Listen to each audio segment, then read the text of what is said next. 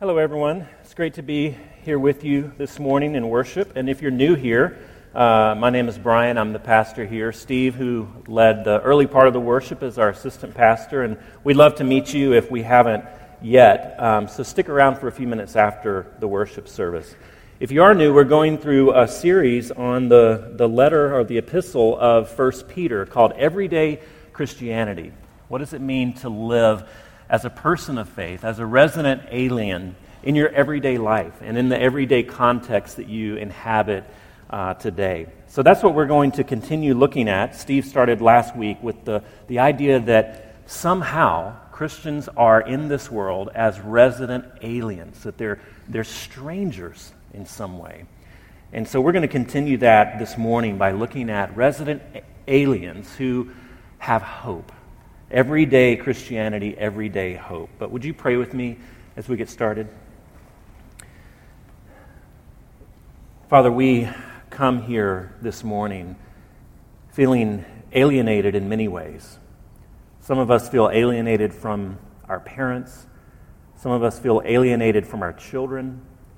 Some of us feel alienated even from ourselves, and we're looking for some way to be reunited with who we want to be, with who we think we should be, with our genuine, true selves. Others of us feel like strangers. Because of our allegiance to Christ, we feel like strangers in our increasingly pluralistic world. We don't know how to live as resident aliens in a winsome way, in a way that cares for our neighbors, in a way that is whole, in a way that is clinging to you and to your promises and to your truth in a way that is somehow attractive and invites other people into that way of life. Others of us feel strange just being in this place. Maybe we've walked away from you a long time ago. Maybe we've never even contemplated being in church. And here we find ourselves this morning, and it feels strange, maybe a little alienated. Father, I pray that through this ancient text, that Spirit, you would speak to us, that you would grant us an understanding of the gospel, an understanding of grace, an understanding really of what we're even looking for in life, and help us to find it in you. We pray in Jesus' name. Amen.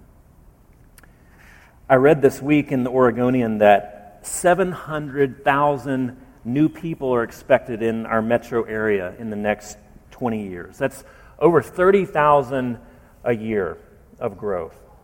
United Van Lines did a study, well, they do a study each and every year about states where people are moving to and moving from. And in 2013, Oregon had the highest percentage of people moving inbound rather than outbound. So, why is this happening? What is, what is going on?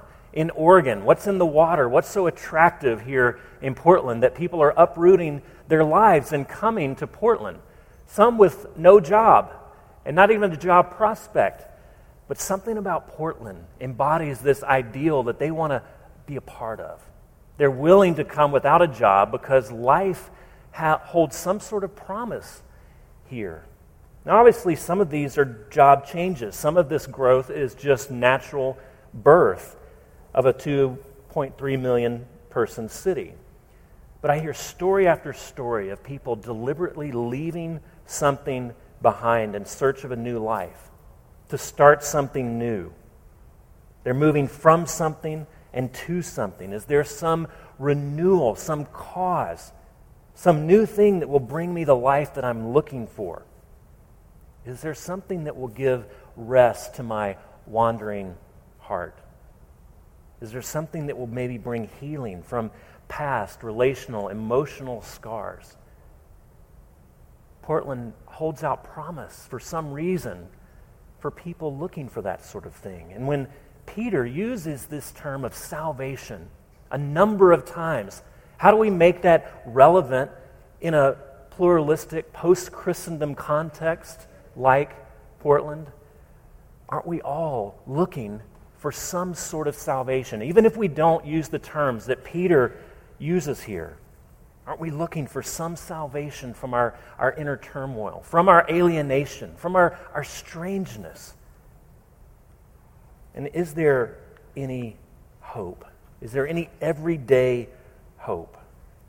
Well, we're going to look at this just with three simple questions. This everyday hope. What is it? And then why do you need it? And how do you get it? So, first of all, everyday hope. What is hope? Well, look at verse 3. Peter says, We're born again into a living hope. And then in verse 4, and into an inheritance that can never perish, that is kept or reserved in heaven for you. In some way, this everyday hope, our hope isn't just an action on our part or an, an affect. It's not just an emotion, but this sort of hope objectively exists somehow, somewhere. And Peter says it's kept in heaven for you. It's an inheritance. Now, an inheritance, in the way that we understand it, is something that we do not yet possess. It's something that someone else, likely parents, hold for us in reserve. It's an inheritance that one day we will get access to. But theoretically, it could evaporate. An inheritance could be wiped out because of a stock market crash. Your parents could gamble it all away. They could disown you because you're just being an idiot. They don't want to give you the inheritance anymore. But Peter says this inheritance isn't like a trust fund, that this inheritance is imperishable. It's utterly safe in galactic, cosmic terms. It's utterly safe. Nothing can touch it. No one, not even you, can diminish it. There's no threat to this inheritance. It is reserved for you, it is imperishable. It will be kept for you in heaven. Now, these are the, the characteristics of hope, but still, what is it? What is hope? What is this type of hope? Verse 5 says, The coming of the salvation that is to be revealed in the last day.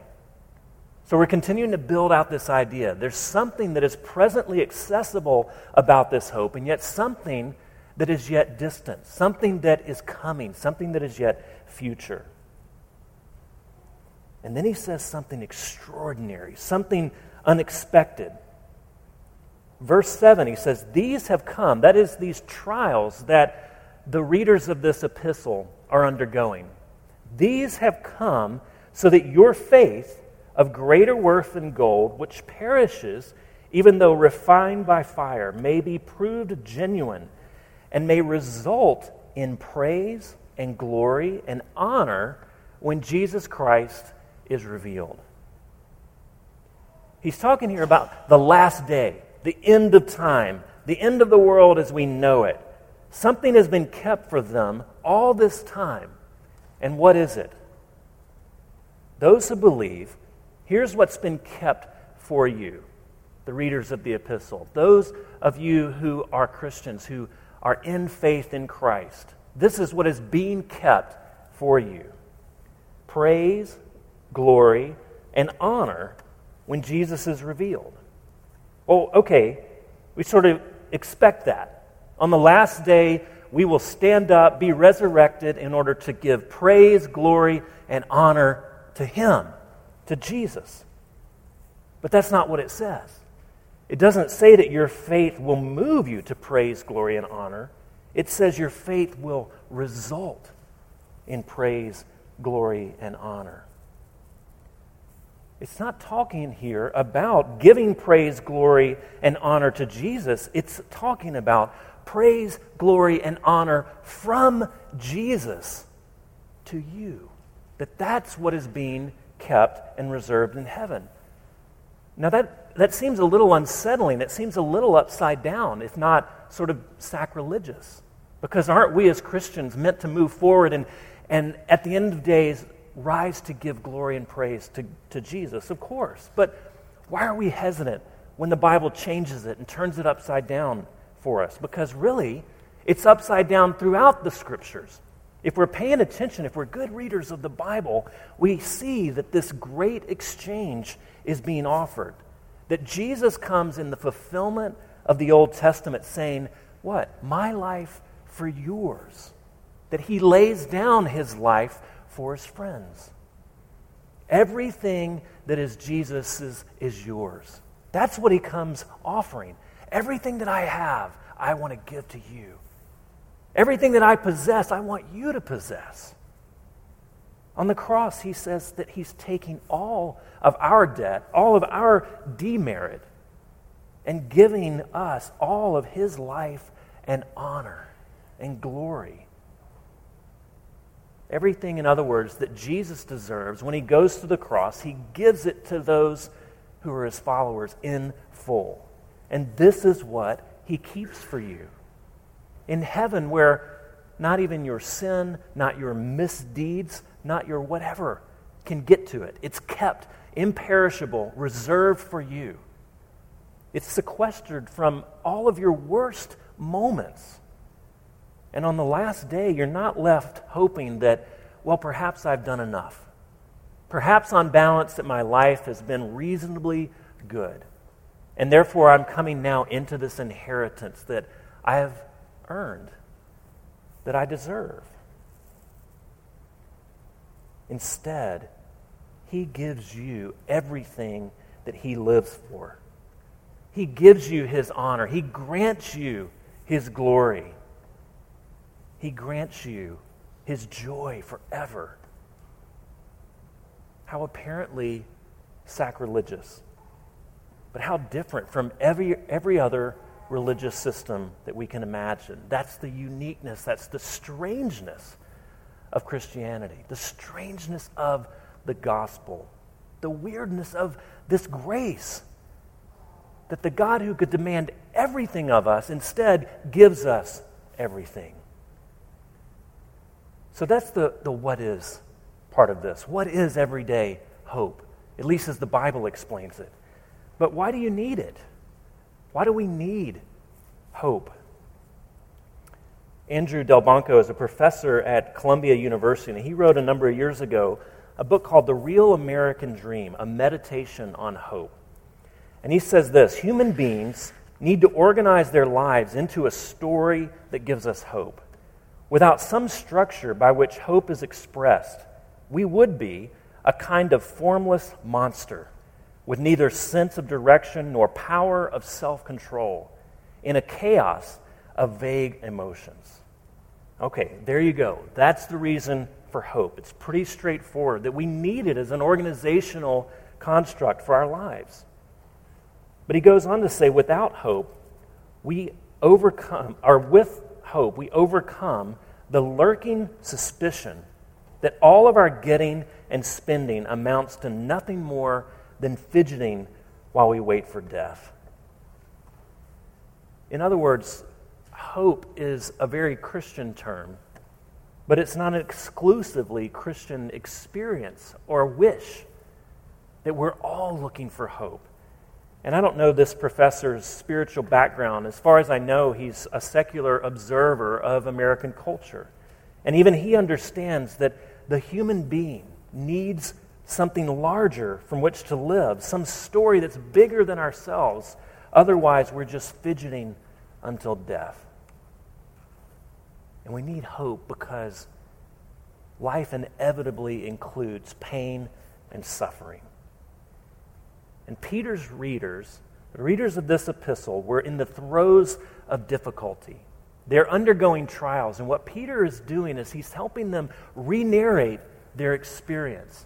He's trying to give them a superstructure of hope that gives them a foundation for having joy and having a reason to look forward to the future in the midst of what they're undergoing. He acknowledges their suffering, he gives dignity to their suffering, but he doesn't allow it to sum them up as people. And there's even a possibility, it seems, of for suffering to be intermingled with joy. Notice verse 6 In this you greatly rejoice. In what? It's in your hope, in the inheritance that can never perish and spoil or fade, that's kept in heaven for you. In that you rejoice.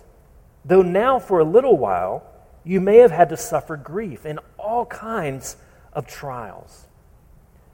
There's something paradoxical, something inexplicable that's going on in the reader's experience because there's two observations that, that don't make sense apart from a larger, preeminent story that re narrates their, their experience, their trials, their suffering, that puts them in perspective.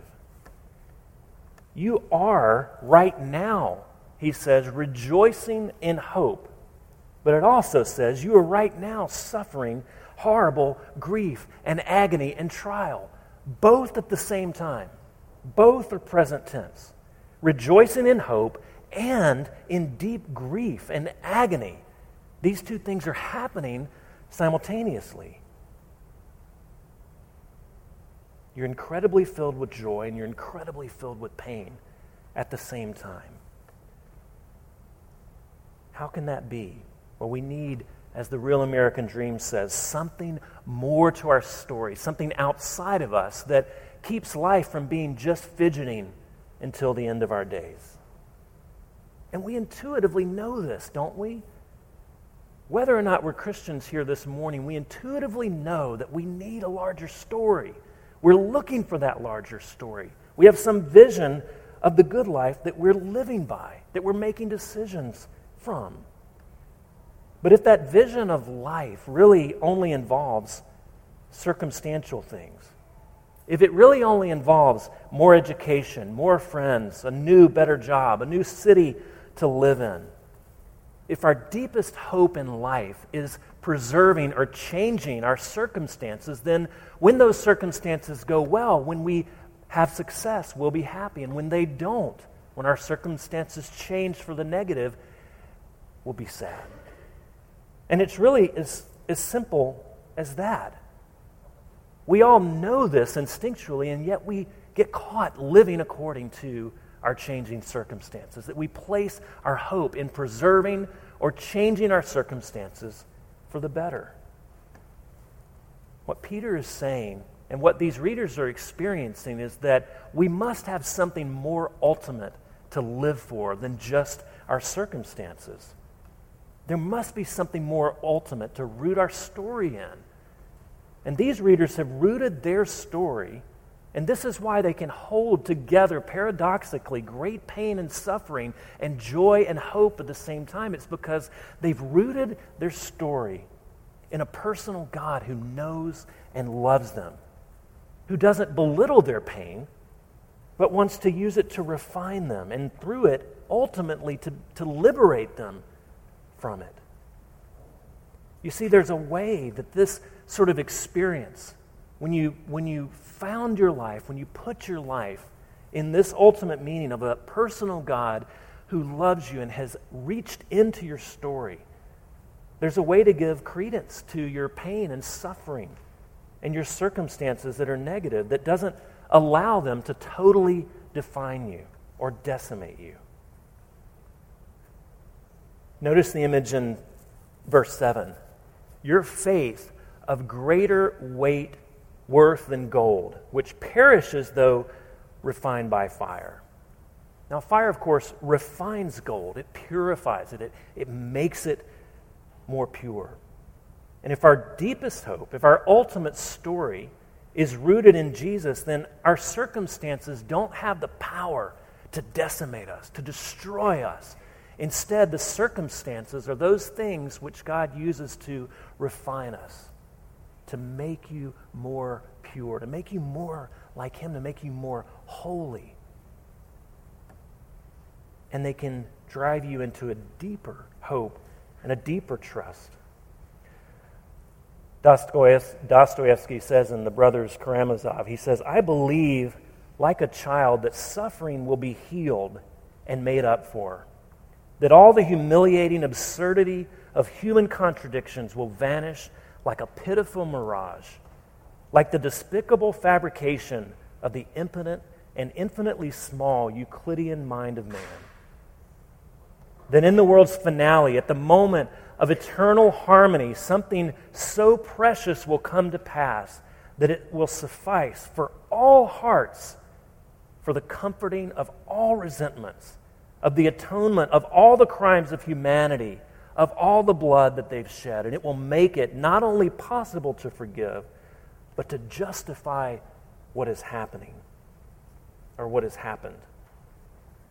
Do you see? That's the sort of living hope that animates the readers that Peter is addressing. That there's this hope that is, yes, future, but yet is presently accessible in some way. That God is using circumstances to refine you, to make you into the person that He's created you to be, and then will ultimately fully liberate you from your circumstances and from your trials and your suffering. What is it? How do we get it? And then finally, or why do we need it? And finally, how do you get it? How do you get this kind of hope? How do you become like these readers of this epistle who see themselves as resident aliens, who are suffering, and yet somehow that suffering is intermingled with joy and hope and looking forward to the future? How do you get it? Well, you're born into it. You're born into this everyday living hope. Now, I don't remember much about my birth. You probably don't either about yours. But I've participated in four. We have four children, but let's be honest. There wasn't much participating going on. Katie did all the work, and I just tried to stay out of the way and not make her mad or knock something over. Each of our kids came out and they started breathing and they coughed and they cried and they required near constant attention for about a year and a half before you could kind of take your eyes off of them and be assured that they'd still be alive a few minutes later. They participated in this birth, but they were relatively passive in the event. They're born, children are born, you were born through the labor and through the suffering of someone else. And this is what Jesus is offering. This is the type of new start, of new life, of new beginning that he wants to offer you, that he wants you to take hold of. And maybe you've come to Portland looking for something resembling that, but not quite that. And this is what Jesus says is that in your searching, in your coming to the city looking for a new life, that what you're looking for underneath that is hope it's meaning. And what Jesus says, what Peter is implying here, is that it's Him, that it's Jesus that you're looking for. That He's not just a teacher delivering a new insight that'll make the world make sense for you. Because if that's the case, then what you would do in response is say, okay, well, I'll do my best. I'll try and follow this new system of teaching. And people have tried this, and many Christians live this way.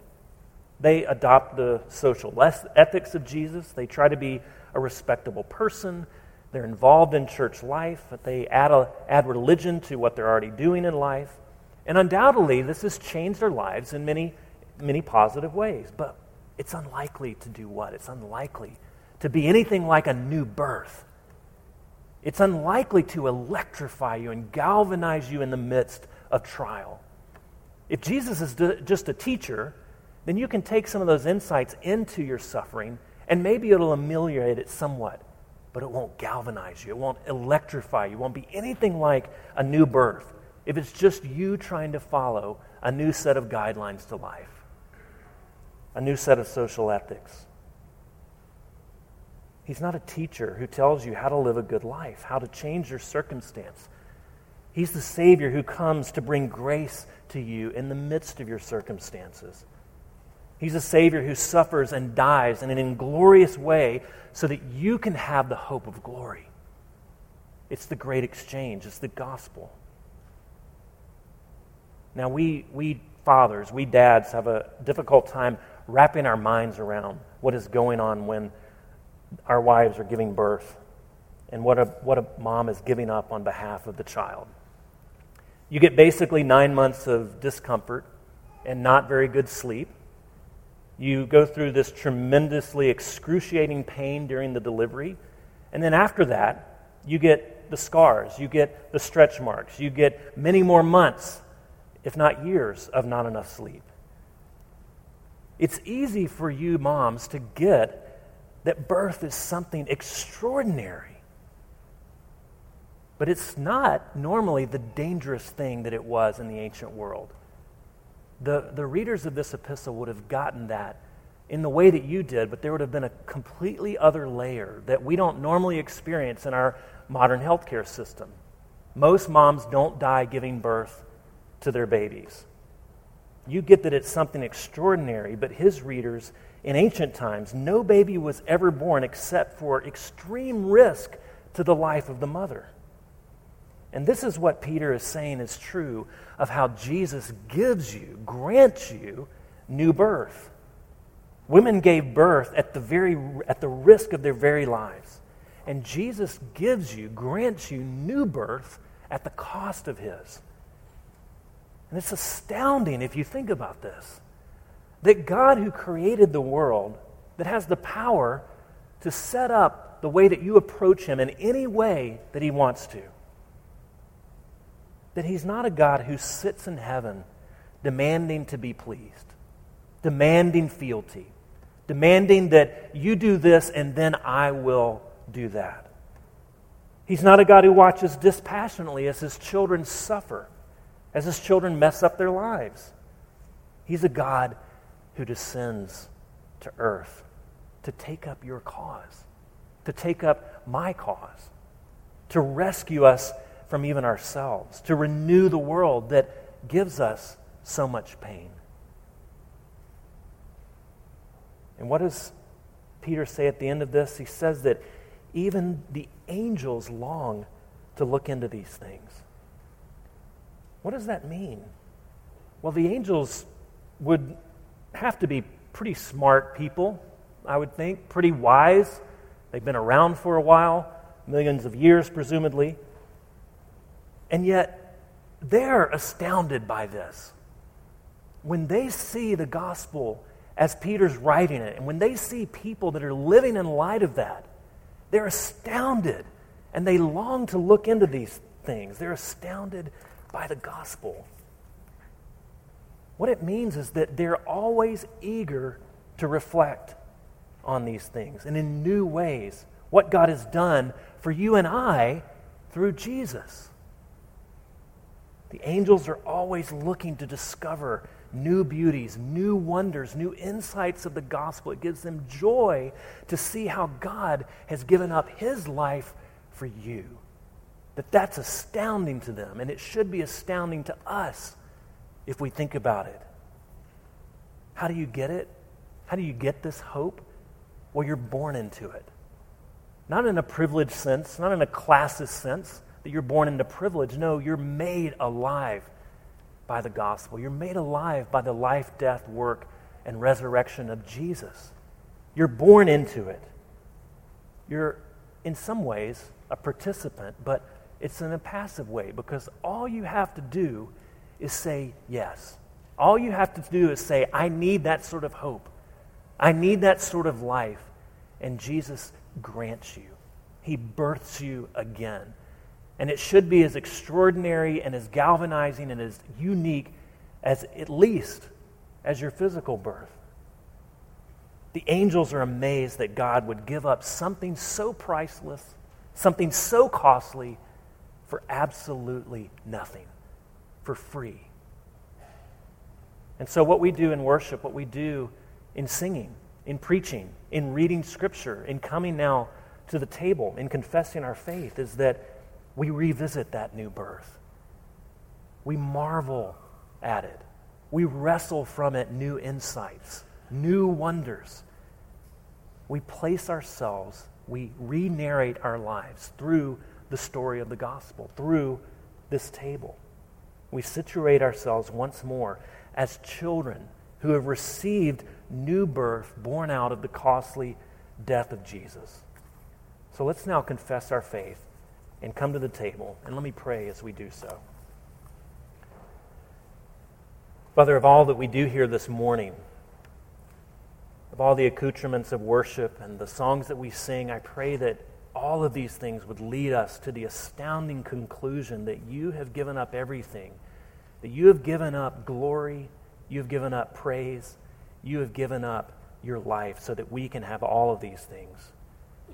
And Lord, I pray that it would re narrate our lives. Whatever we're struggling with right now, whatever skepticism we are working through, whatever pain and struggle, that, Lord, you would help us to situate our lives again in the story of your gospel, and that it would give us a living hope, give us an accessible hope. And we pray in Jesus' name. Amen.